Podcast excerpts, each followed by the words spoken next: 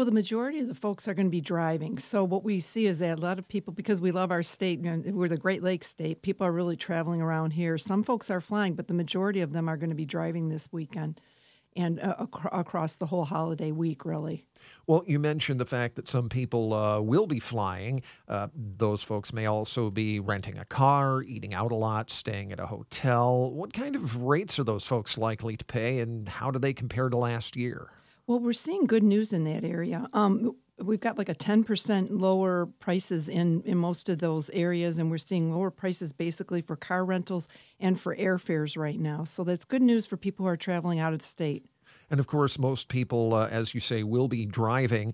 As we uh, record this, gasoline prices are lower than they were a year ago. What's affecting fuel prices right now? Well, what we're seeing really is a glut in the crude oil area. We uh, there's more U S production, so there's more gas available, and basically it's a supply and demand. Right now we've got a little bit more supply. So the good news is we're up a little bit this week, but we're still down compared to last year, and, and we're going into the, the top holiday for this summer. So that's good news for drivers. Now, based on your projection, uh, if those numbers uh, are accurate, uh, this would be the busiest fourth of July holiday in Michigan uh, in about fifteen years. Right. We're we're really uh, looking at some record setting going on this year. Close to one and a half million Michiganders who are going to be traveling. So it's a, a big holiday. And if you're from Michigan, this is a fourth of July is like the major holiday for most of us. Kids are out of school. The weather's nice. Wish, Michigan is just a great state to enjoy for vacations. And because the fourth falls on a Tuesday this year, uh, some folks may be uh, taking that uh, week-long vacation uh, right around uh, right around the holiday. Uh, the fact that it does fall on a Tuesday, does that affect the travel forecast at all? Oh, definitely. I mean, if you if you look at things, I mean, some folks are already starting their vacation right now, so we're going from this week into next week. So a lot of people are turning that long weekend into a full week. So it definitely has an impact on people being more available to go on vacation and just really making the, the most of the time. When you have that many people uh, on the road uh, during a given period of time, you're bound to get some people who uh, have breakdowns on the road, maybe a flat tire or whatever, and they need to call for roadside assistance.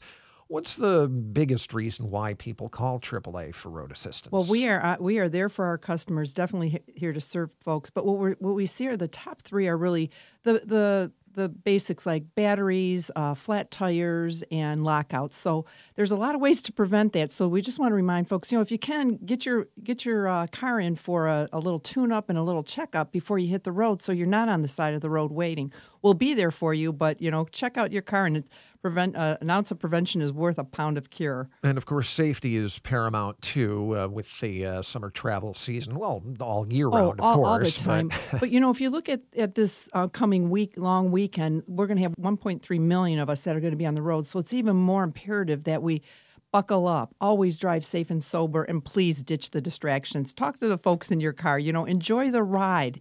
Listen to the radio, do that kind of stuff. But, you know, put put down the technology and enjoy the summer. We used to play games in the car like, you know, I Spy or Slug Bug. That was oh, yeah. one of my favorites. Hey, hey, we had car bingo, so you know, we were only taking two-hour trips, so I can remember doing that. But there's lots of fun stuff you can do, but uh, let's ditch those distractions. Let's, let's concentrate on driving. Let's make it a real safe fourth of July for everybody.